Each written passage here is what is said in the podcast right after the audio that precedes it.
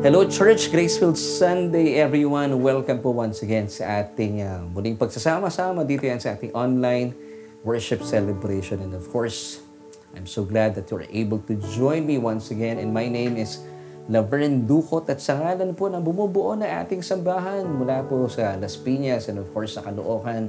We praise God dahil nandyan ka na naman para samahan po ako sa medyo mahabang minuto na ating uh, pag-aaral at nang sa gayon tayo po ay matuto at patuloy na mamangha sa nananaga ng kapahayagan ng, uh, of course, ng kanyang biyaya na sa atin po ay magpapalaya. So, happy, happy Sunday!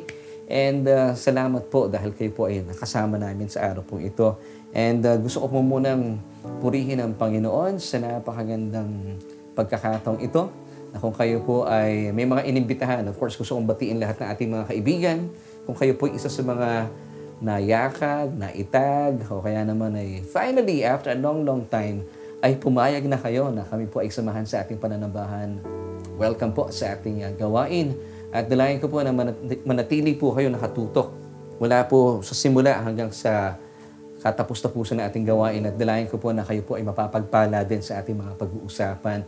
And uh, ang ating pag-uusapan today ay napapanahon bilang pagpapatuloy sa ating mga pinag-usapan nito mga nakalipas na Sunday.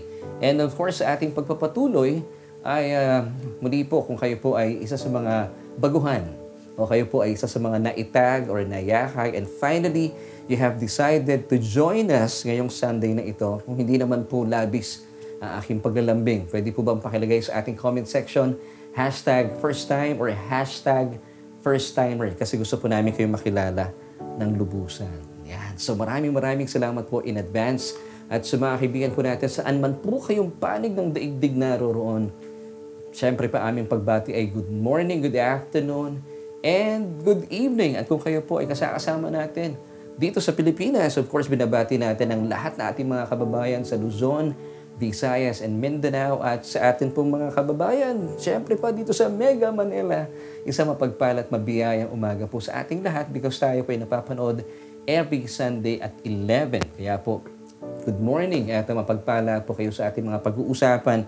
And as we move on, excited na po ako na pag-usapan natin ang napapanahong mensahe sa atin ng Panginoon na sa namang mai-in love po kayo at mamamangha kayo sa napakagandang kapahayagan ng salita ng Panginoon para po sa ating pananambahan sa ngayon. So sa atin pong pagsisimula, e simulan po natin, tayo po ay manalangin. Samahan niyo po ako.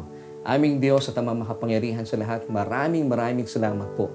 Muli dahil kami po ay pinagsama-sama mo para sa amin pong pananambahan via online. At salamat din Panginoon sa aming mga kaibigan, mga bagong kaibigan na finally they have decided to join us.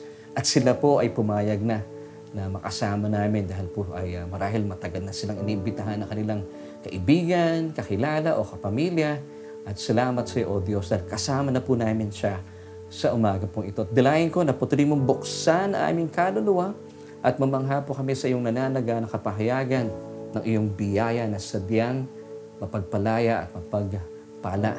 At dalayan ko po na mula simula, gitna hanggang sa wakas, isang pangalan lamang po aming itataas. At ang lahat po ng aming panalangin ito ay aming inaangkin, syempre pa sa pangalan na aming Panginoong Jesus. Lahat po tayo magsabi ng Amen and amen. Once again, welcome po sa ating online worship celebration and this is Solution Grace Church and para po sa mga kabubukas lang or katutune in lang. Alam ko naman, hindi niyan man po ino-off ang ating mga cellphone but praise God, kayo po ay uh, tumugon sa ating paanyaya. So welcome once again sa ating online worship celebration, of course brought to you by our church and this is Solution Grace Church at ang atin pong uh, um, sabihin na nating tradisyon, ating nakasanayan sa pagsisimula ng ating pag-aaral ng salita ng Panginoon. Since ang ating pong church ay tinatawag at kilala sa pangalang Solution Grace Church, S-O-U-L-U-T-I-O-N. So, ibig sabihin, we're looking for solution for our souls. So, umpisahan po natin ang ating mga pag-uusapan at pag-aaralan sa isang makasaysayang katanungan. So, last two weeks, kung kayo po'y kasakasama namin o hindi po namin kayo nakasama sa ating pananambahan ay naitanong ko po sa inyo ang ating katanungan kung saan dito po umikot yung ating mga pinag-usapan ay uh, pinag-usapan po natin, ang ganda ng tanong natin, nasaan kaya ang Panginoon sa mga krisis na ating panahon? At ito nga po inasagot natin sa mayamang biyaya sa atin ng Diyos. Kung kayo po ay hindi namin nakasama sa ating uh, pananambahan two Sundays ago, pwede niyo pong panoorin sa ating, um, of course, sa ating Facebook fan page, Solution Grace Church. And of course, last Sunday, ay uh, sinundan po natin na isa pang napakagandang topic. Amen So ano po yung tanong natin last Sunday if you still remember? So ito po yung ating katanungan last Sunday. Ano ang iyong nakikita kapag nahaharap ka sa mga krisis at problema? And of course, by the grace of God, we were able to answer this question. Of course, gamit po ang salita ng ating Panginoon. So kung hindi po ninyo napanood ang ating uh, makasaysayan na pananambahan last Sunday, punta lamang po kayo sa ating fan page, Solution Grace Church at mapagpala sa ating mga pinag-usapan at pinag-aralan last Sunday. And of course, today, ganda po na ating mga pag-uusapan dahil iikot po tayo sa napakagandang katanungan ito na sa diyang napapanahon at ito po ay bilang uh, pagpapatuloy sa ating mga sinimulan ngayong buwan ng Agosto. Tama, ang bilis ng panahon, ano? Ilang, ilang araw na lang ay uh, papasok na naman ang araw ng Kapaskuhan. Amen. So, ang bilis talaga. So, alam po natin sa pagpasok ng mga araw na ito, maraming pagbabago tayong naranasan sa buhay natin. And of course, atin po katanungan, nabibigyan sa atin ng tuon at tugon mismo ng salita ng Panginoon ay ito na. At gusto po namin malaman, bilang mga nanonood sa atin online, yung inyong mga kasagutan. Bigyan niyo po kami ng inyong haka-haka, sa loobin, damdamin.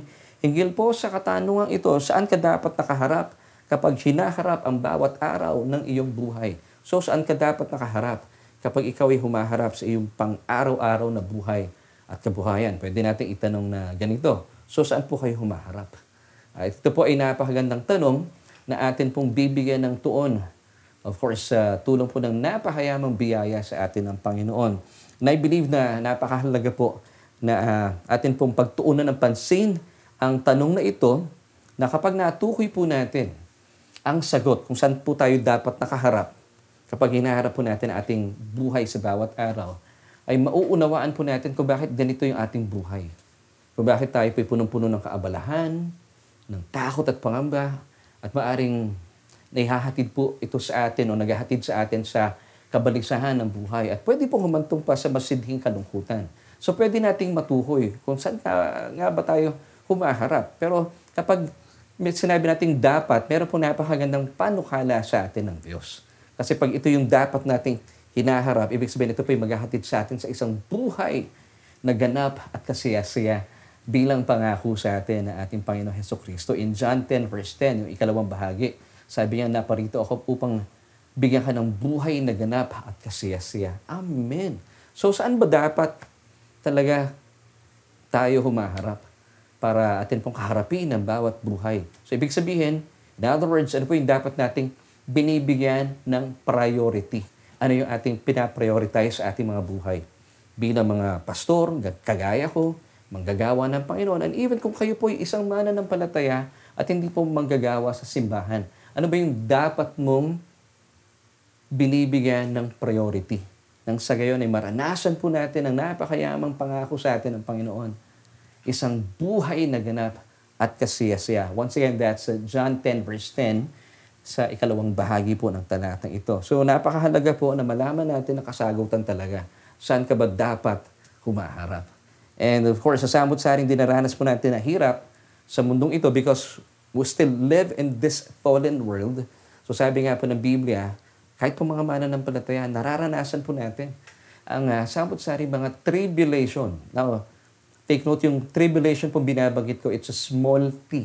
Hindi po siya capital T, which uh, uh, referring to the Great Tribulation period, wala pa po tayo dito. And I believe, as a believer, as a Christian, hindi po tayo kasama sa mga pagdurusa at daranas po ng masidhing kapighatiang ito na tinatawag na Great Tribulation. That will take place after the rapture of the church. Of course, hindi po natin may tatanggi, gaya ng sinabi ko kanina, ay uh, samot-sari po ang mga kahirapang nararanasan ng mga tao sa buong mundo.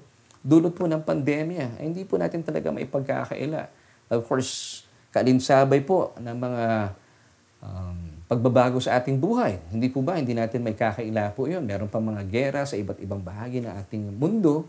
At apektado po dito, of course, yung, yung um, gulo sa, sa Russia and of course um, sa Ukraine plus sumasabay pa itong China sa kanyang pagbabanta sa Taiwan, eh ito po ay humahantong sa pagtaas sa mga presyo ng bilihin. Of course, hindi natin may iwasan ang pagtaas sa mga presyo ng bilihin sa pamilihan. Kasi ito po talaga ang pagkakasunod-sunod ng mga pangyayari na nagdudulot po ng kahirapan sa bawat tao sa panahon natin sa ngayon because tayo pinamumuhay pa rin at nandito tayo sa bagsak na kalagayan ng mundo. Pero hindi pa po nangyayari yung tinatawag nating masidhing kapighatian or Great Tribulation. Ito po ay maituturing natin itong ating mga nararanasan sa kasalukuyan ay mga tribulation, small t, na kung saan ay hindi po natin pwedeng ikumpara sa sobrang hirap na daranasin ng mga taong napapag-iwanan ng rapture. And of course, after the rapture of the church, the uh, seven years tribulation will, will take place sa mundong ito. Now, sabi po ng kasay, sabi po ng I should say ng Biblia in Matthew 24 verse 21, wala pa pong kagayang nagaganap sa kasaysayan. Kung gaano po ito kahirap, ay wala pong kaparehas. Basahin po natin ang sinasabi ng Matthew 24 verse 21, For at the time there will be a great tribulation, pressure, distress, oppression, such as has not occurred since the beginning of the world until now, nor ever will again. And by the way, sa mga nagtatanong at sa mga nagsasabi na nasa Great Tribulation period na raw po tayo, wala po. Wala pa po. Now, what's the reason? Because narito pa po tayo mga mananampalataya. Nandiyan ka pa eh. Nandito pa ako. So, I believe the Great Tribulation will take place after the rapture of the church. Kasi hindi po kasama ang mga mananampalataya sa mga magdurusa ng masiding kapighatiang ito bilang mga anak ng Diyos. Now, narito pa yung mga patunay. Ha? In 1 Thessalonians chapter 1 verse 10, it tells us, and to wait for His Son from heaven. So, ibig sabihin, ang posture po natin mga mananampalataya, we are waiting for the rapture of the church. So, yung posture natin nakatingala, nag-aabang sa kanya makasaysayang uh, pagdatal ko saan katatagpuin po tayo halfway sa ulap. And that's the rapture of the church that Jesus would come for us. Amen. Now, basahin po natin, tuloy natin yung sinasabi ng 1 Thessalonians chapter 1 verse 10 whom He raised from the dead, even Jesus who delivers us from the wrath to come. So bago pa nangyari itong God's wrath, ililigtas muna tayo ng Panginoon through the rapture of the church. Isa pang talata, 1 Thessalonians chapter 5 verse 9 tells us, For God did not appoint us to wrath. Ang linaw ah. But to obtain salvation through our Lord Jesus Christ. I believe that, uh, of course, di natin may tatanggi, we are in the last days. At meron po ipinapaalala sa atin ng Panginoong Heso Kristo na kung saan ay nararanasan po natin itong mga tinatawag na birth pangs, birth pains, or foretaste of the, of the things that will take place in the Great Tribulation period. Kasi mahal po ng Diyos ang tao. Eh. Now, nakasulat na po ito sa Biblia, pero I believe what, ito po mga paghihirap na ito sa mundo, pandemya, mga gera, wala po sa likod nito ang Diyos. Ang nasa likod po nito ang kalaban ng Diyos sa Satanas. Dapat po maintindihan natin yon. Now, nangyayari po ito mga patikim para ihanda rin po ang mga tao. Para pakita po sa tao, totoo po nakasusulat sa Biblia, uh, nang sa gayon ay magkaroon po tayo ng pagpapalit ng isipan. Now, ito po mga paalalang ito ay mababasa natin. At uh, ito po ay unti-unting natitikman na ng mundo sa ngayon. Once again, ang tawag ko po dito ay mga patikim para magkaroon tayo ng pagbabago ng isipan. Amen. Mababasa po natin ito sa Matthew 24 verses 4 until 8. So isa-isahin po natin ang pagbabasa nito bilang pagpapaalala ng Panginoon sa sa mga kaganapang ito sa ating buhay na kung saan ito nga pong mga tribulation, small t na ating kinakaharap, ay wala pong uh, maaring ikumpara sa masidhing kapighatian na mararanasan ng mundo after the rapture of the church. And that is the seven years of great tribulation. So simulan po natin ang pagbabasa in verse 4 ng Matthew 24. And Jesus answered and said to them, in them po dito mga disipulo, Take heed that no one deceives you, for many will come in my name, saying, I am the Christ, and will deceive many. And you will hear of wars and rumors of wars. See that you are not troubled. So sabi ng Panginoon, makakarinig daw po tayo, kagaya po sa panahon natin sa ngayon, na mga wars and rumors of wars. And I believe yung rumors of wars, mga fake news na kung saan ay naghahatid po sa pag-aaway-away ng mga tao. Now, sabi po ng talata, See that you are not troubled. Huwag daw po tayong mabagabag. Because, for all these things must come to pass, but the end is not yet. So, hindi pa po nalalapit ang, ang katapusan ng mundo. Marami pang kaganapan. So, see that you are not troubled. So, sabihin mo sa sarili mo, I have the peace of God. Hindi ako troubled bilang mananampalataya. Hindi tayo dapat natatakot. Now, tuloy po natin. Verse 7. For nation would rise against nation and kingdom against kingdom. And there will be famines, which is happening today. May mga patikim na pestilences and earthquakes in various places. Of course, nararanasan po ito. Kamakailan lamang po. Hindi po ba? Sa ating bansa. And verse 8, All these are the beginning of sorrows. So ito po yung mga birth pains pa lang. Ika nga sa mga mga anak, eh mga pasimulang mga pagdadalamhati. Ito yung mga tinatawag na mga patikim pa lang.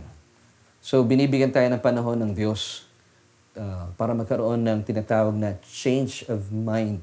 Metanoia. Now, so Matthew 24 verses 4 to 8, yun po yung binasa natin. Isa-isayin po natin po ito. Number one, magkakaroon daw po ng false Christ and false teachings. That's uh, verses 4 to 5. Uh, ikalawa, wars and rumors of wars. Nabasa natin kanina sa verse 6.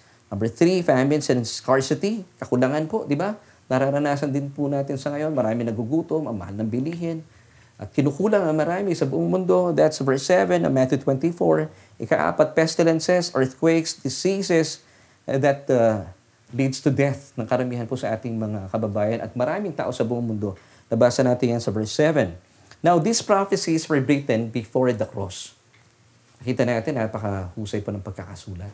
So, ito po ay lumabas mismo sa bibig ng ating Panginoong Heso Kristo. Now, samantala, umakma po ito sa mga sinulat po ni, uh, ni John. And this were written after the cross. It's found in Revelation chapter 6.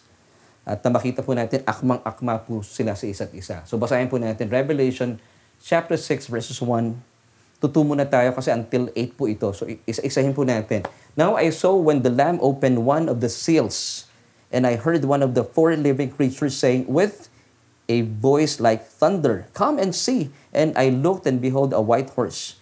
He who sat on it had a bow, and a crown was given to him.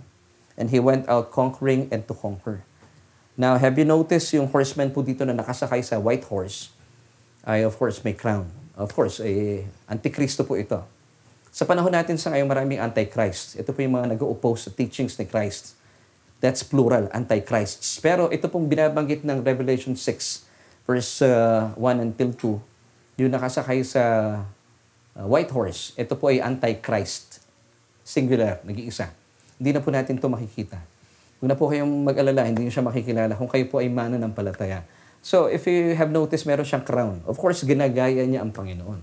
But, kung titingnan po natin, crown, at siya po ay uh, bilang white, uh, yung white horse na ito, may nakasakay po dito, ang, ang pinapakalat niya sa buong mundo ay false Christ because he is the Antichrist or false teachings. Ito po yung kanyang ipinapalaganap. Now, yung crown dito, ay uh, in the Old Greek. Of course, yung ginagamit natin Greek sa ngayon, yung crown is Stephanos. But in the Old Greek, it's corona. Sa Latin, it's also corona. Sa French, I think it's coronae. Now, is this about the coronavirus? Hindi ko po alam. I have no idea.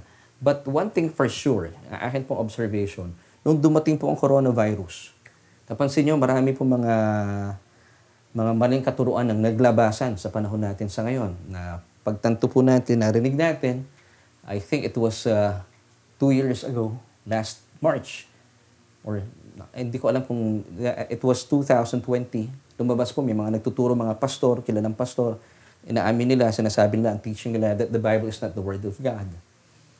So marami naglabasan. Nakita natin, maraming preachers din ang iba na ang tinuturo, hindi na naniniwala sa rapture.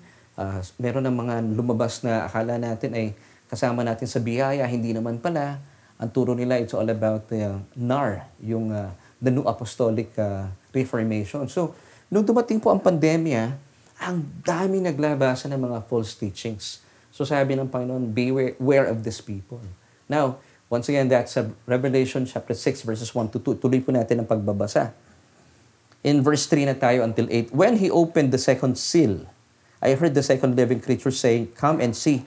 Another horse, fiery red, went out, and it was granted to the one who sat on it to take peace from the earth, and that people should kill one another. And there was given to him a great sword. Verse 5 When he opened the third seal, I heard the third living creature say, Come and see. So I looked, and behold, a black horse, and he who sat on it had a pair of scales in his hand. And I heard a voice in the midst of the four living creatures saying, A quart of wheat for a denarius, and three quarts of barley for a denarius, and do not harm the oil and the wine. Then in verse 7, when he opened the fourth seal, I heard the voice of the fourth living creature saying, Come and see. So I looked, and behold, a pale horse. A pale horse. And the name of him who sat on it was Death, and Hades followed with him, and power was given to them over a fourth of the earth to kill with a sword, with hunger, with death, and by the beasts of the earth. Yung mga lumalabas ka ng mga sakit sa ngayon, di ba? COVID-19, sabi nila galing sa bats. So it's beasts from the earth. Yung bagong sakit na kinatatakutan ng marami, monkeypox. Pangalan pa lang, tunog ng ano, beasts of the earth. So, akma po yung sinasabi ng, ng uh, Matthew 24, verses 1 until 8, at itong Revelation 6, verses uh, uh, saan ba tayo nagsimula? 1 to 8 naman. So yung isa, it was written before the cross, sinabi ni Jesus in Matthew 24, and yung Revelation chapter 6, prophesied after the cross. So talagang akma ang salita ng Panginoon. And I believe that the Word of God, uh, the Bible is the Word of God. Amen. So kung naniniwala po kayo, pakilagay po sa ating comment section. So, ito po yung uh, parallelism ng dalawang mga mga aklat na ito. Matthew 24 verses 4 to 8, nabasa natin yung Revelation 6 verses 1 to 8. Now, white horse, nabasa natin in verses 1 to 2, fiery red horse verses 3 to 4. May lalabas daw po yung yung binuksan na yung third seal, black horse verses 5 to 6, and yung pale horse. So, wikang Griego, yung pale dito ay chloros, kaya medyo kulay green siya. Uh, uh, talaga namang ito pinaghahatid ng kamatayan, mga pandemya, yan, pestilences, yan, earthquakes, and of course, uh, diseases, of course, that would lead uh, to death. Now, according to the Bible, ito pong mga uh, four horsemen na ito ay mga evil spirits. Well, wala pa po sila sa ngayon because hindi pa po nangyayari ang rapture. Lalabas po sila, ito mga evil spirits na ito at maghahasik ng lagim after the rapture of the church, after pong kunin ng mga mananampalataya. At isama po tayo ng Panginoon. Of course, tayo po ay imi-meet ng Panginoon halfway sa alapaap. And we shall be with the Lord forever. And then after seven years, habang tayo po ay kinakasal sa ating uh, bride, uh, sa ating group kasi tayo yung bride of Christ. Amen. At uh, tayo po tumatanggap ng mga rewards sa langit. Naghihirap po ang mundo for seven years. Then after seven years, bababa po tayo. That's the second coming. Ang second coming po, it's uh, uh, Jesus Christ will come with us. His bride. Tatapak na po yung paa niya sa Mount of Olives. At makikipag, uh, of course, mananagumpay po siya kakalabanin siya ng, ng uh, kaaway pero hindi po ito magtatagumpay laban sa kanya. Amen. So ang naglaan po ang uh, ang Panginoon, ang ating mapagmahal na Diyos na uh, na panlaban po dito sa four horsemen na ito na tinuturing po natin that the four uh, uh, principalities of darkness kasi po ihahasik po nito ay pawang kadiliman, white horse, red horse, black horse, and pale horse. Lahat po na ito ay mga evil spirits according to the Bible, na meron pong ibinigay na napakaganda pong uh, panlaban ng Diyos. Laban po sa apat na horsemen na ito. Apat din. At ito po ang mukha ng ating Panginoong Heso Kristo. It's the four faces of Jesus na mababasa po natin sa Book of Revelation.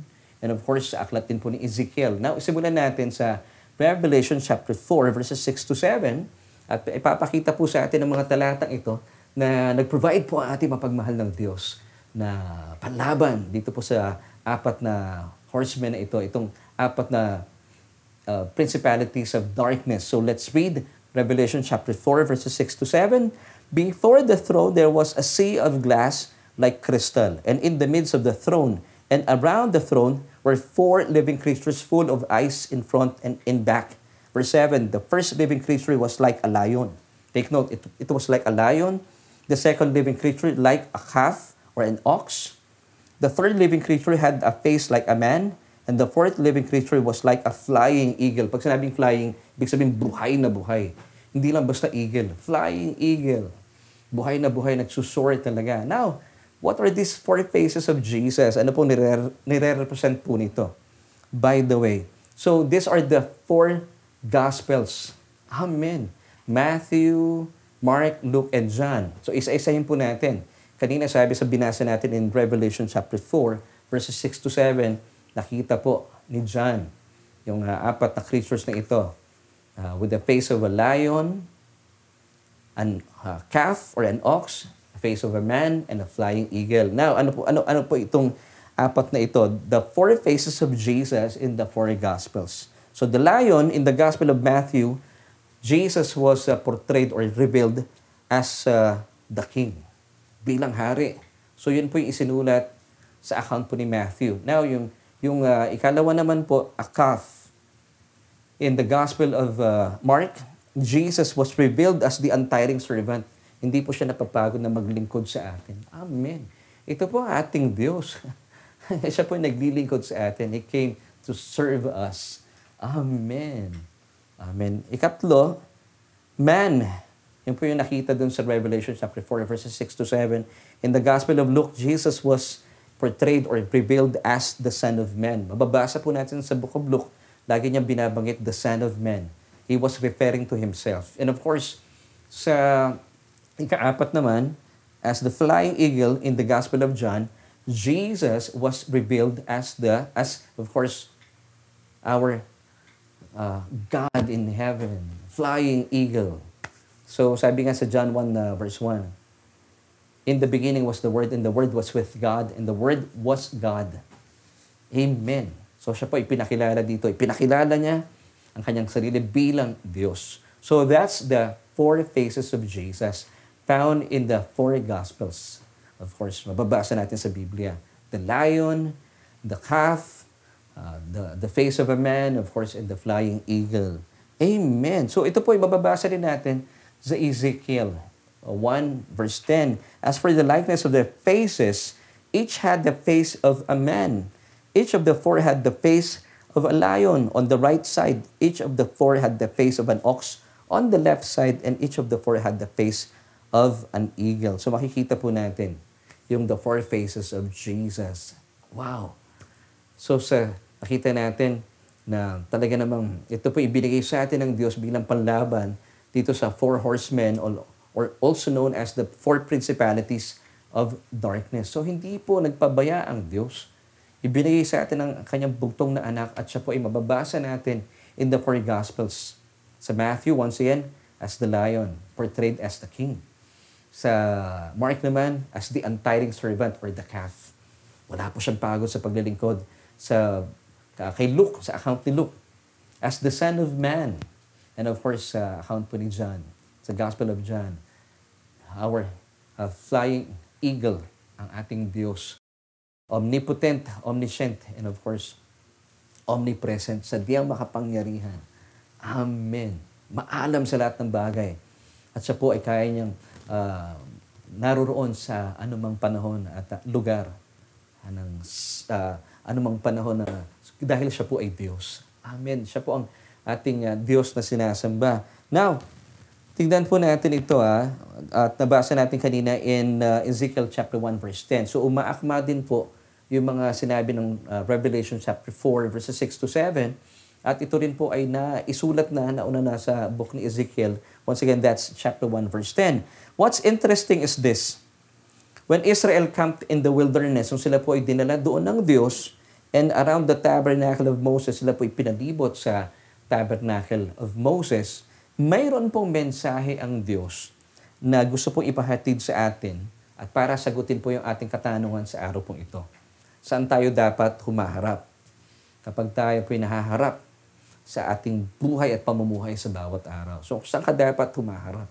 So, sa pagbabalikan po natin ang kasaysayan sa tabernakulo po ni Moses, makikita natin yung tamang kasagutan ng sa gayon, hindi po nagtatagumpay itong uh, four horsemen, yung kanilang uh, uh, nararamdaman na kasi po natin sa panahon natin sa ngayon, yung mga patikim na ginagawa po ng mga uh, masasamang balak ng kalaban. But of course, nalilinaw ko po, hindi pa po na nangyayari itong four horsemen sa kapanahunan natin, pero nararamdaman na po natin yung mga mga birth pains ng uh, mga sinasabi ng Biblia. Now, inihahanda po tayo ng Diyos para maintindihan natin to at makita din po natin ang kapangyarihan ng ating Panginoong Jesus at kung bakit ibinigay niya sa atin ang apat na mukha ng ating Panginoong Jesus bilang pananggalan sa anumang masamang balakin ng apat na principalities of darkness na ating binabagit, uh, who is of course the four horsemen na nabasa natin kanina in Revelation chapter 6 verses 1 until 8. So dito po, balikan natin ang kasaysayan sa tab- tabernacle ni Moses. Meron po magandang mensahe po ipinapakita sa atin ang Diyos. So, uh, once again, basahin natin Ezekiel chapter 1 verse 10. As for the likeness of their faces, each had the face of a man, each of the four had the face of a lion on the right side, Each of the four had the face of an ox or a calf on the left side, and each of the four had the face of an eagle. So ipapakita ko po sa inyo yung larawan ng iba't ng apat na mukha na ating Panginoong Heso Kristo. Sa east side, makikita po natin, yung mga mukhang ito ay banner po ng mga uh, labing dalawang tribo ng Israel. So ang, ang tribo po ni Judah, kasama si Isakar, si Zebulun, ang banner po nila sa east side is the lion. Lion. So makita natin on the east side. Ito po yung pinakamahabang lugar. Kaya po pag tinignan natin yung, yung uh, camp ng mga Israelita in those days, uh, from the top view, mukha po itong cross. So yung east side po ang pinakamahaba. Kung saan nandun po yung banner ng lion. Ikalawa, sa west side naman, sa kabilang ibayo, kung saan ay pinapangunahan ni Ephraim. Nandyan din po ang uh, tribo ng Manasseh at Benjamin kung saan ang kanila pong flag or banner is the ox. Ikatlo, sa south side ay uh, pinangungunahan ni Reuben. Kasama po sila Simeon and God. And ang kanila pong flag or banner is the face of a man. And number four, sa north side ay pinangungunahan ni Dan. Kasama nila Asher at Naphtali. Ang kanila pong flag or banner is the eagle. So ito po yung 12 tribes of uh, of uh, Israel.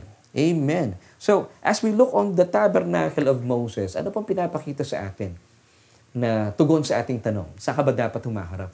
Well, the tabernacle of Moses is a picture of the local church na kung saan ay kabilang po tayo. So, dapat sineseryoso po natin ito. So, saka dapat nakatingin. Ano yung pinaprioritize po natin sa ating mga local churches? Of course, gaya po na aking pinapaalala, dapat maging masino po tayo sa ating mga pinapakinggan dapat yung kinabibilangan po nating church ay nagtuturo ng mensahe ng Ebanghelyo na kung saan ay tumutukoy lamang sa mga tinapos na gawa ng ating Panginoong Heso Kristo. Hindi po ito nagtuturo ng mga inspirational messages or mga motivational talks lang. Hindi po yun gospel. Ang gospel po, sabi nga ni Apostle Pablo, For I decided to know nothing among you except Jesus Christ and, and Him crucifixion or crucified. That's uh, 1 Corinthians chapter 2 verse 2. So dapat, ang ating kinakaharap sa ating buhay, ang priority natin, even though hindi kayo mga pastor, manggagawa ng church, eh, ako po ay ordinaryong membro lang. Now, kung kayo po ay binibigyan ng importansya ang inyong hanap buhay, of course, ang inyong mga anak, ang inyong pamilya, ang inyong asawa, dapat ang prioridad po natin ay ang ating local church kung saan doon po tayo pinapakain ng salita ng Panginoon. This is true. Because the tabernacle of Moses, it's a picture of uh, of of, uh, of a uh, uh, revelation ng Diyos sa atin kung saan sinasagot po yung tanong natin, saan ka ba dapat humaharap? So dapat nakatingin po tayo because in those days, nung sila po ay nagka-camp, of course, uh, ang sabi po ng Diyos sa kanila, lahat po, uh, east side, west side, north, uh, south side, north side, lahat po dapat nakabaling sila, nakatingin sila sa tabernacle ni Moses. Now, kung titingnan po natin, hindi po ito praktikal. Nakatalikod sila sa kalaban. Ngayon, paano na yan kung sila po'y sasalakayin ng kalaban mula po sa kanilang likod? Well, sabi ng Diyos, yeah, just uh, focus your eyes on the tabernacle, which is a picture of Jesus in our local churches. Na kung saan itinuturo po ang tunay na ebanghelyo. Na huwag mo nang problemahin yung nasa likod mo. Now, di ba sabi ng Matthew 6.33, But seek first the kingdom of God and His righteousness, and all these things shall be added unto you. At ito sa pang magandang paalala po sa atin, according to Numbers chapter 2, verse 2, The people of Israel shall camp each by his own standard. Yung standard po dito, flag or banner. With the banners of their fathers' houses, they shall camp facing the tent of meeting on every side. In tent of meeting, it's a tabernacle. So lahat po sila dapat, yung mga nakatira sa east side, lahat po yung nakaharap sa tabernacle, west side nakaharap sa tabernacle, uh, south side, north side nakaharap sila yung tabernacle, which is a picture, it's a type of the local churches. Kasi nandun po ang Panginoon. Kumbaga, doon po tayo pinapakain ng salita ng Panginoon. Amen. Eh paano na yung mga kalaban sa likod? Sabi ng Panginoon, huwag mo alalahanin yan. Basta sabi niya, sabi dito once again, they shall camp facing the tent of meeting on every side. You have to face the tabernacle, which is of course the church of Jesus Christ. So dito po tayo kumakain. Eh, hindi naman po ako pastor eh. Gaya po na sinabi ko kanina, kung pinapahalagaan mo yung pamilya, ang iyong mga anak, ang iyong asawa, ang iyong hanap buhay, ang prioridad po natin, si Jesus. Doon po sa ating mga local churches kung saan dito po ipinipreach pero dapat masinop tayo, ha? Maingat tayo. Dapat na ang church po natin ay nagpipreach ng gospel. It's all about Jesus and His finished work on the cross. Hindi po tayo nakikinig dapat ng mga inspirational message that points out to our efforts and performance. Hindi rin po motivational talks. Hindi po gospel yun. ang gospel po, once again sabi ni Apostle Pablo, 1 Corinthians 2 verse 2, For I decided to know nothing among you except Jesus Christ and Him crucified. So, dito tayo yung prioridad natin. Para kapag tayo po'y nakatuon, sabi ng talata, if we are facing the tent of meeting, the tabernacle, alam nyo, if you prioritize Jesus, wala po kayong magagawa. Blessings will overtake you. Amen. Your enemies and their weapons, take note, will not be able to prosper against you. Kaya po mapapansin nyo, ang inyong pamilya, safe ang inyong uh, asawa, ay talaga naman pinagayaman po ang inyong, ang inyong pagsasama, ang inyong hanap buhay ay talaga naman iniingatan ng Panginoon. Why? Because we're facing the tent of meeting, which is a picture of your local church, our local churches, the local church, kung saan itinataas po natin ang ebanghelyo ng ating Panginoon at ang ating Panginoong Heso Kristo. Now, gaya pa na pinag-usapan natin before, you have to face the shore. Because when you face the shore, nandun po si Jesus, blessings will overtake you. Huwag po tayo dun sa laot, which is the wilderness in this case sa ating pinag-uusapan. Dito tayo, let's face the tent of meeting, the tabernacle. Amen. Samantala, kapag kayo po'y nakatuon ng iyong mga mata sa laot, sa wilderness, eh sabi mo, eh, nandito ang labanan eh. Hindi po kayo maipagtatanggol ng Diyos because sinasabi mo sa Diyos, hindi ka sumusunod sa Kanya. Sabi niya, akong bahala sa likod mo, huwag mong problemahin yan. I, I got your back. Pag sinabing God's got your back, hindi kanya iiwan. You, are, you will never be alone. Just trust Him. Siya na bahala sa likod mo. At sa kasaysayan po ng, ng Israel, nung sila po'y sumusunod sa Diyos, wala pong mga kaalaban nila ang nagtagumpay laban sa kanila. Kahit sila po'y nakaharap sa tent of the meeting or the tabernacle of Moses. Bahala po ang Diyos sa mga sumusugod sa kadlikod nila. Protektado po sila. In other words, God has got their back. They were never alone. Di, di ba sabi ng Panginoon, I will never leave you nor forsake you? Samantala, alam niyo po ba, may vision po si Sakaraya sa four horsemen na nabasa natin kanina sa Revelation chapter 6. Kasi pwede po silang uma- umatake, umatake from behind. Now, tingnan po natin ito. Zechariah chapter 6 verse 6.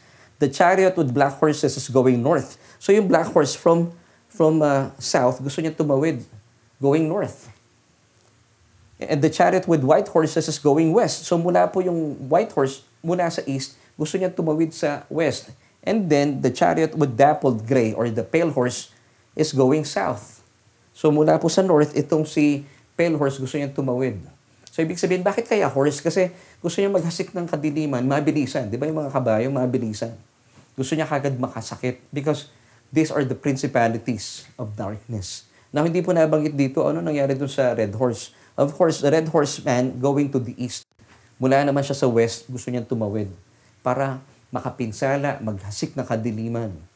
Now, dito tayo sa tabernacle ni Moses. Gusto niya magtawiran, di ba? So, if you are uh, facing this side, dito po yung east, dito yung west, dito yung south, dyan ang north. I hope you're getting this at pinapakita po natin sa ating uh, screen.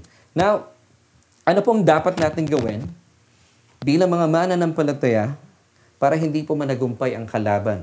Ito mga mga balaki na kalaban-laban sa atin. Of course, pinapakita na po sa atin na once again, inuulit ko, once again na inuulit ko pa. hindi pa po nangyayari ang pagsalakay ng four horsemen. But uh, of course, ang uh, mga patikim po nito ay nararanasan sa buong mundo. Now, meron pong ibinibigay sa atin ng Diyos para hindi po sila magtagumpay. Once again, sabi ng Diyos, you have to face the tent of the meeting or tent of meeting, which is the tabernacle, which typifies the local church of Jesus Christ. So dapat ang priority natin, kahit hindi po kayo pastor, kayo po yung sabi nyo, eh, ordinaryo, nagsisimba lang ako. You have to prioritize the church of Jesus Christ, which is your local church. Dapat po ay nai-involve po tayo sa ministeryo and we support the ministry para hindi lamang po kayo ligtas, marami pang tao maligtas. Amen. So what to do when you are facing difficulties in life. At kung kayo po'y nasoong, alam niyo kung, kasi baka naman umarap kayo sa wilderness, what, do you need to do? Dapat humarap po kayo sa tabernacle. Because kapag kayo po'y nakaharap sa Panginoon, which is, of course, it typifies the local church of Jesus Christ, blessings will overtake you. Now, meron pong magandang paalala po sa atin. Kasi, yung pong mga tribes na ito, may kanya-kanyang banner yung The Four Faces of Jesus Christ. Itaas po natin yung mga banner. Sa east side, di ba? Makita natin yung banner nila ay lion. Sa sa west side naman ay yung ox. Sa uh, north side ay yung uh, ay hindi ako nagkakamali ay uh, itong uh, eagle. And then of course, dito sa south ay yung face of a man. So taas natin yung banner kapag tayo po ay nahaharap sa mga problema ng ating panahon. Ibig sabihin, let's uh, let God arise. Itaas natin ang pangalan ng ating Panginoon Heso Kristo. At hayaan po natin sa pamagitan po nito, ang mga nanggugulo sa ating buhay, sila po ay magkagulo. Ito nga po ay pinapatutuhanan sa atin ng Psalm 68 verse 1. A. Let God arise, let His enemies be scattered. So kapag kayo po nahaharap sa mga problema, pang krisis ng buhay, taas po natin yung mga banners natin who is of course Jesus Himself. So dito po magta- mat- matatakot yung mga kalaban. Hindi na po nila magagawa yung kanilang mga plano. Gaya po ng pinag-usapan natin kanina, si uh, Black Horseman, gusto niya from south, gusto niya tumawid sa north. Hindi po niya magagawa yun. Si White Horseman mula sa, sa east, ay gusto niya pumunta sa west. Ito namang si Red Horse, gusto niya from west, tatawid siya sa, sa east. And of course, ito namang si, si Pale Horse, mula po sa mula sa north, gusto niyang tumawid dito sa sa south. Pero kapag tinaas po natin yung banner, yung flag na ating Panginoon, the face of Jesus Christ, let God arise and let His enemies be scattered. Ito po mga nanggugulo sa buhay ninyo, magkakagulo-gulo po sila at hindi sila magtatagumpay laban sa inyo. Amen and Amen. Now, how to counter the four evil spirits that is destroying people, families and churches. Di po ba nung naranasan natin ang pandemya, ay talaga naman sa kasaysayan ng daigdig, it's first time daw po na, na ipasara ang mga sambahan. At marami po mga sambahan na hindi na po nakapagbukas. Yun po nakakalungkot. Tila nagtagumpay ang kalaban-laban sa kanila. Pero sa kabuuan, hindi po pwede magtagumpay ang kalaban. Although may mga kapatiran po tayo, sabi nila, hindi na kailangan pa magsimba. Yung ibang church talaga ay nanatili na lang sa online, yung kanilang mga church building ay nilisan na po nila. Marami tayong kakilala na nangyari po ito na willingly ginawa po nila. Pero yung iba talagang nawala na po sila nakakayahan. Wala na silang budget to uh, to continue dun sa kanilang uh, um, pananambahan. So nagsara. Pero sa kabuuan, hindi po magtatagumpay ang kalaban. Now, as we end, bago tayo magtapos, no, gusto ko pong pag-usapan natin po ito. How to counter? Paano po natin lalabanan? Of course, using the four faces of Jesus Christ na pinag-usapan natin kanina. And then, meron pa pong magandang ipinapahayag sa atin ang Panginoon na kung saan ay nakaharap po tayo sa tabernacle ni, ni Moses, which is a picture, it typifies your local church that uh, preaches the message of the cross. So makikita natin, papakita ko po sa inyo yung tabernacle ni Moses. Ano po yung kapahayagan na makikita natin dito to counter the evil uh, uh, plans of uh, this uh, pri- uh, the four principalities of darkness, which is the four horsemen, na marahil ay nararanasan na po natin sa kasalukuyan, yung mga glimpse lang naman. Kasi hindi pa nila pwedeng ihasik yung kanilang kadiliman dahil narito pa po sa lupa ang mga mananampalataya. Wala pa nagaganap na rapture. So, for, for us to counter the four principalities of darkness, I'll be giving you four keys. So, apat na susi, apat na mga dapat isaalang-alang. Number one, uh, i-counter po natin yung false teachings, yung false Christ. Kasi ito po ipapasok mula sa east side, which is the white horse. May nakasakay po din na white horse. Uh, white horseman, uh, yung horsemen. Now, counter false teachings from the east side by proclaiming the sacrifices and the finished work of Christ on the cross as described in the altar of burnt offering. Pagpasok po natin sa, halimbawa, babalikan natin yung kasaysayan. Uh, meron pong altar of burnt offering. Ibig sabihin, ang ipinipreach po dapat sa uh, ating mga churches, it's all about the the sufferings, the death, and the resurrection of Jesus Christ.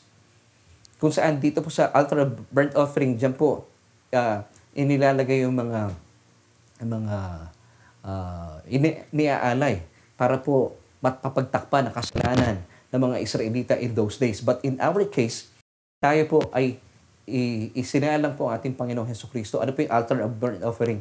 Sa krus ng Kalbaryo, na kung saan lahat po ng ating mga kasalanan ay pinatawad na. So dapat ito po yung mensahe ipinapakalat at ating pinapakinggan sa ating kapanahunan. Amen. Para ma-counter po yung anumang false teachings at malaman natin na ano pang pinapakinggan ko? The gospel or just the inspirational message or motivational talk? Once again, sabi po ng 1 Corinthians chapter 2 verse 2, For I decided, sabi ni Pablo, to know nothing among you except Jesus Christ and Him crucified. Now, isa pang bagay po, matatagpuan natin sa tabernacle po ni Moses for you to counter false teachings through a bronze lever. Ano po itong bronze lever? Where the priests wash their hands and feet before entering the holy place. Now, ito po ay pagpapakita na kung saan kapag nakakapakinig po tayo ng mensahe ng Ebanghelyo, which is of course about Jesus and His finished work on the cross. Tayo po ay nahuhugasan ng kanyang tubig, ng kanyang salita. Hindi po tayo nakukondina. Yung paglabas natin mula sa simbahan, tayo po ay refreshed because we were washed by the water of the Word. Amen. Hindi ka nakukondina. Nakikita mo sa bang mahal na mahal ka ng Panginoon. So, ito pang sinasabi ng Ephesians chapter 5, verses 26 until 27. That He might sanctify and cleanse her. Yung cleanse her, yung her po dito, it's the church This is you and me with the washing of water by the word. That, sabi ng verse 27, he might present her to himself, a glorious church not having spot or wrinkle or anything or any such thing, but that she should be holy and without blemish. That's countering the uh, false teachings of the Antichrist. So makita natin yung mga uh, mga bagay po dito sa tabernacle ni Moses. So the first one is dapat napapakinggan natin yung mga mensahe ng the altar of burnt offering and of course uh, the bronze lever.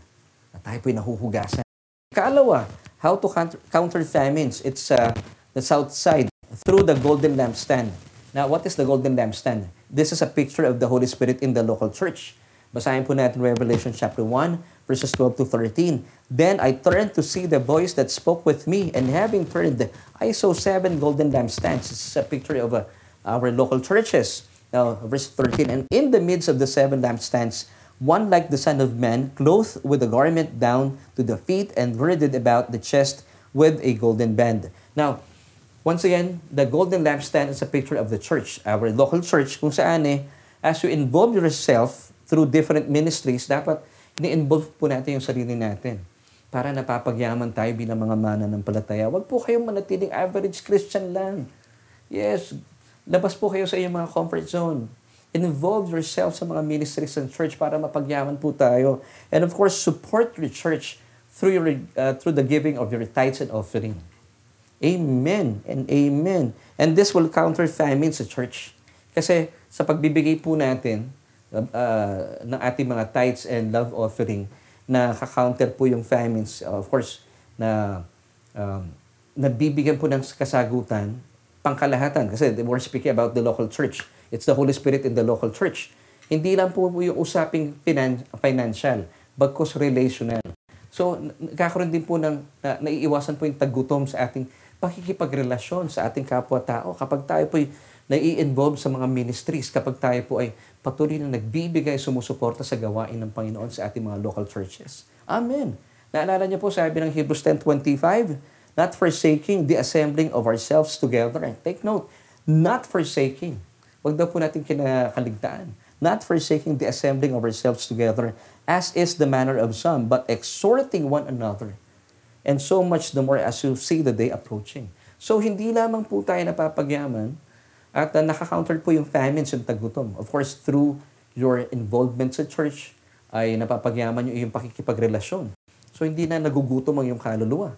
Hindi ka na nade-depress because eh, pag umaatin po tayo ng church, na-exhort po tayo, ina-exhort natin one another. Na-encourage po tayo ng ating mga kapatiran. And of course, by giving your tithes and love offering, hindi po kayo pinagkukulang bilang mga mananampalataya. Kasi may pangako po ang Diyos eh, na wala kang magagawa kapag kayo pinagbibigay. Although blessed na po tayo, eh magkakaroon po tayo ng siksik, liglig at umaapon na pagpapala mula sa Diyos. Yan po ang prinsipyo, yan po ang ekonomiya ng langit. So this is how to counter famines in in our lives. So involve yourself uh, in a ministry and of course support your local church by giving your tithes and love offering. Nang sa gayon ay ma- ma-counter na po yung uh, pangangailangan, pagkukulang sa finances, sa inyong uh, mga pinansyal na pangangailangan, sa inyong pakipagrelasyon sa inyong kapwa. Amen. Ikatlo, counter death. Ito na may north side. Counter death through the table of showbread that refers to partaking of the Holy Communion or the Lord's Supper. So tayo po, tinuruan tayo at napapakinggan po natin sa ating pananambahan every time you've received or you partake of the Holy Communion or the Lord's Supper, kinikilala po natin na tayo po ipinagaling na. Amen. That's uh, the table of showbread. Amen. So nakita natin, no, yung mga furnitures po dito, ay may kinalaman. Kaya pala tayo inuutusan ng Diyos. We have to focus your eyes on the tabernacle, which typifies the church, your local church that preaches the the, the gospel of Jesus Christ. Amen. So, kaya dapat nandito yung mga mata natin. Dito tayo dapat humaharap. At ikaapat, counter wars and rumors of wars through praying or praying in the Spirit or praying in tongues. That refers to the altar of incense. Pinapakita po natin dyan sa picture. So pinapakita po dito ang significance ng uh, uh, altar of incense na kapag tayo pinananalangin ay uh, naiibsan po ang mga kaguluhan, mga mga gera, mga kaguluhan sa ating pamilya, sa ating church by prayer in the praying in the spirit. Gamitin niyo po 'yan. Yan po yung armas na binigay sa atin ng Panginoon. So amen. I pray that uh, uh, nakita po natin kung bakit tayo pinapaharap ng Panginoon sa tabernacle of Moses because ito po yung way ng Diyos para ma-counter po natin itong mga uh, inihahasik ng kalaban. Ang uh, itong uh, four principalities of darkness, the false teachings, amen? Wars and rumors of wars, dito po sa west side. Of course, meron pang uh, yung deaths and of course famines. So nakita po natin by focusing or the, on the tabernacle of Moses, which once again typifies the local church of Jesus Christ. Amen. So atin pong final solution, balikan po natin yung tanong natin kanina pa. Saan ka dapat nakaharap kapag hinaharap ang bawat araw ng iyong buhay? So ang ating solution, kung gusto mong managumpay laban sa apat na masasamang na espiritu na kinikilala natin na nararanasan natin yung, yung uh, mga patikim ng kanilang um, paghahasik ng kadiliman sa mundong ito. Na para hindi po sila nagumpay laban sa atin, para hindi po sila manggulo sa ating pamilya at sa ating sambahan at manatili po matatag ang ating pamilya at sambahan. Kasi ito po yung kanilang ginugulo. Remember, sabi ng John 10 verse 10, yung first part, The thief does not come except to steal, to kill, and to destroy. So ito po ang job description ng Diablo. Kaya po ang una niyang titirahin talaga, mawala po yung binhi ng mensahe ng Ebanghelyo sa mga pamilya at sa mga sambahan. At kapag ito po ay nawala, Kapag hindi po kayo nakatingin doon sa tabernacle, which is the, the local church that preaches the, the gospel of Jesus Christ, pag nawala na po yung binhi, yung mensahe ng Ebanghelyo, kasama pong babagsak ang inyong pamilya, ang inyong hanap buhay, ang inyong mga mahal sa buhay. Ah, domino effect po ito. Ngayon, ang gusto po ng Panginoon kung bakit tayo pinapaharap sa Kanya, sa ating Panginoon Heso Kristo, kung saan sa ating mga local churches, ay doon po natin natatagpuan na tayo po'y pinapakain ng salita ng Panginoon. Kasi the more po na tayo po'y napapagyaman at nakikita po natin ang importansya kung bakit tayo humaharap sa Tabernacle of Moses. Makita natin, mula po sa altar of burnt offerings na inawaan natin na dapat talaga ibang helyo lang ating pinapakinggan. At tayo po'y kumakain mula sa table of showbread by partaking of the Holy Communion. Makikita po natin na iiwasan po at hindi na nanagumpay ang kamatayan laban sa atin. And of course, yung uh, golden lampstand, it's a picture of the Holy Spirit in the local church. Kapag tayo po, we involve ourselves in the ministry. We support the church by giving uh, yung ating mga love gifts at yung ating uh, tithes sa church ay hindi po pinapagkulang tayo sa larangan po ng pinansyal and even sa larangan po ng pakikipagrelasyon sa ibang tao. Amen. And of course, yung altar of incense, kapag tayo po'y nananalangin, naiiwasan po ang mga gera sa buhay, ang mga pagkakasakitan o pag-aaway-away by prayer in the Spirit. Amen. So, ang atin pong solution, kung gusto mo managumpay laban sa apat na masasamang espiritu na ipinapakalat po ng kalaban, na nararanasan po natin paunti-unti sa ating kapanahunan, kung saan ang pakay po nito ay manggulo ng pamilya, ng ating mga sambahan, ng ating hanap buhay, ating mga ministeryo, umarap po tayo dapat sa tabernakulo. Numbers chapter 2 verse 2 tells us, of course, ng Panginoon. At uh, nang sa gayon, hindi po makapanggulo itong manggugulo na ito, ang kalaban. Numbers chapter 2 verse 2. The people of Israel shall camp each by his own standard with the banners of their fathers' houses. They shall camp facing the tent of meeting on every side. So doon lamang po tayo nakaharap. Kung pinapahalagahan niyo po ang inyong pamilya, ang inyong hanap buhay, ang inyong asawa, ang inyong mga anak, you have to face the tent of meeting. Kahit nasaan man po kayo. You have to prioritize your local church that preaches the message of Jesus Christ and His finished work on the cross. Ang sa gayon, hindi po makapanakit, makapanggulo ang kalaban sa paligid mo. And as you face Jesus, rest assured that the blessings will overtake you. As, as you face Jesus, rest assured that He has got your back against the four principalities of darkness. Wala po silang magagawa. Siya po mananatili mong rear guard. Siya po nakatingin sa likod mo. Because once again, God has got your back. Amen. Praise the Lord. Salamat po sa Panginoon for that message. And kaibigan, gusto ko po kayong ipag-pray. At sabayan niyo po ako sa panalangin ito kung kayo po ay naghahanap, naghahanap ng isang buhay na ganap at kasiyasiya. Sabi ng Romans 10 verse 9 that if you confess with your mouth the Lord Jesus Christ and believe in your hearts that He was raised from the dead, you shall be saved. So pray this prayer with me. Sabihin mo, O Diyos, kinikilala ko ang aking sarili na walang kakayahan, hiwalay kay Kristo. Jesus, mula ngayon, tinatanggap kita bilang aking Panginoon at sariling tagapagligtas. Dahil naniniwala po ako na doon sa krus ng Kalbaryo, sa iyong pagdurusa at kamatayan, lahat ng kasalanan ko ay pinagbayaran mo. At dahil dito, inaangking ko po ang lubusang kapatawaran at buhay na walang hanggan. Salamat sa iyo, O Diyos. Amen. Kung isa po kayo sa mga sumunod sa panalangin ito, manampalataya po kayo na kayo po ay ligtas at uh, samahan po kami every Sunday at 11 in the morning. Mag-aral po tayo at patuloy po tayong mamangha sa nananaga ng kapahayagan ng kanyang biyaya na sabihang mapagpalaya. And this time, gusto ko po na makausapin ang lahat ng ating mga kaibigang mananampalataya na ating mga kapatid. Well, I pray na nabigyan po ng tugon yung ating katanungan, saan ka ba dapat humaharap? Di ba sabi ko po kanina, malalaman po natin mula po sa ating pag-uusap na ito kung bakit po ninyo nararanasan yung kaabalahan sa buhay, takot at pangamba na hum- humahantong sa pagiging balisa, eh hindi po kayo nakaharap sa Tabernacle of Moses, which typifies our local churches that preaches the gospel of Jesus Christ. Now, huwag kayong humaharap sa wilderness. Humarap po tayo dito.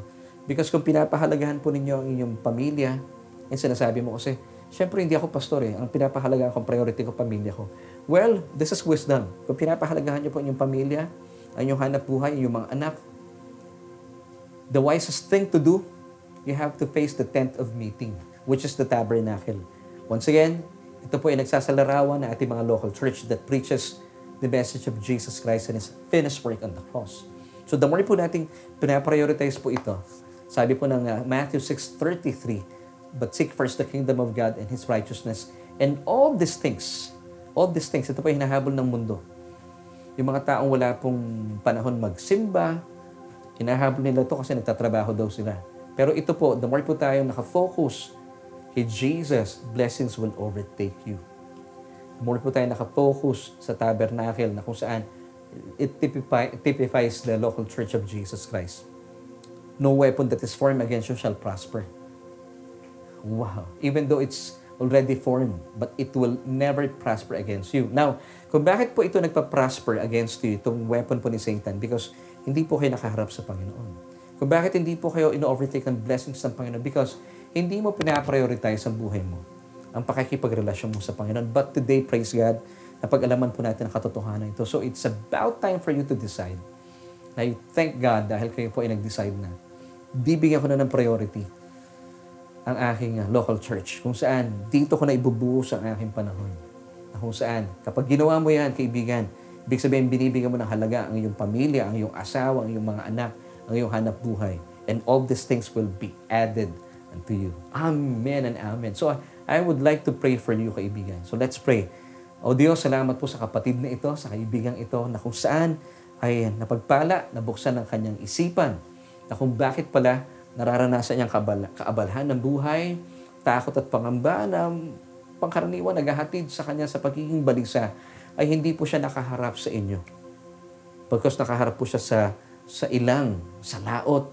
Pero Panginoon, salamat dahil ginamit po ang mensahe ito at siya po ay finally, he, he, he decided to face Jesus, to face um, um, his local church na dapat kang i-prioritize, which, um, of course, it preaches the message of Jesus Christ and the finished work of Christ on the cross. The more po namin hinaharap po ang mga katotohanan ito, binibigyan po namin ng prioridad ang mga bagay na ito. Ibig sabihin, binibigyan po namin ng halaga ang aming pamilya, ang aming hanap buhay, ang mga bagay na mahalaga sa amin. Kaya naman kami po ay hindi nakikipagsapalaran sa buhay. Salamat sa iyo, O Diyos, dahil binubuksan mo ang kaisipan ng kapatid na ito. Ngayon, kaibigan, sa atin pong pansamantalang paghiwa-hiwalay, ay uh, pakitaas po yung ating mga kamay at angkinin po natin ng biyaya at pagpapala at bendisyon na inilaan na po sa atin ng Diyos. Aming Diyos, muli po maraming maraming salamat sa amin pong pansamantalang paghiwa-hiwalay. Inaangkin po namin ang mga kasagutan sa aming panalangin na kung saan sa araw pong ito at sa mga darating na panahon, kami po ay inyong papakaingatan as we have promised in Psalm 91 verse 7, A thousand may fall at our side and 10,000 at our right hand, but it shall not come near us. Ano man po mga variants ng COVID-19, hindi po sila makakalapit sa amin. Even Lord, itong uh, lumalaganap na karamdaman sa ngayon, itong monkeypox, it shall not come near us because you have promised this. At pinanghahawakan po namin Salamat sa iyo, O Diyos, dahil binuksan mo aming isipan sa katotohanan ito. At sa mga uh, gagawin po namin mula sa araw po ito at sa mga darating pang panahon ngayong linggong ito, lahat po na aming iisipin, ahawakan na aming mga kamay ay sadyang pinagpala mo na. At ang buhay po namin ay magsisilbing pagpapala sa mga tao sa paligid namin. Salamat sa iyo, O Diyos. Sa iyo lamang po ang lahat ng kapurihan at pasasalamat sa matamis sa pangalan na aming Panginoong Jesus. Lahat po tayo magsabi na Amen and amen. Stay blessed.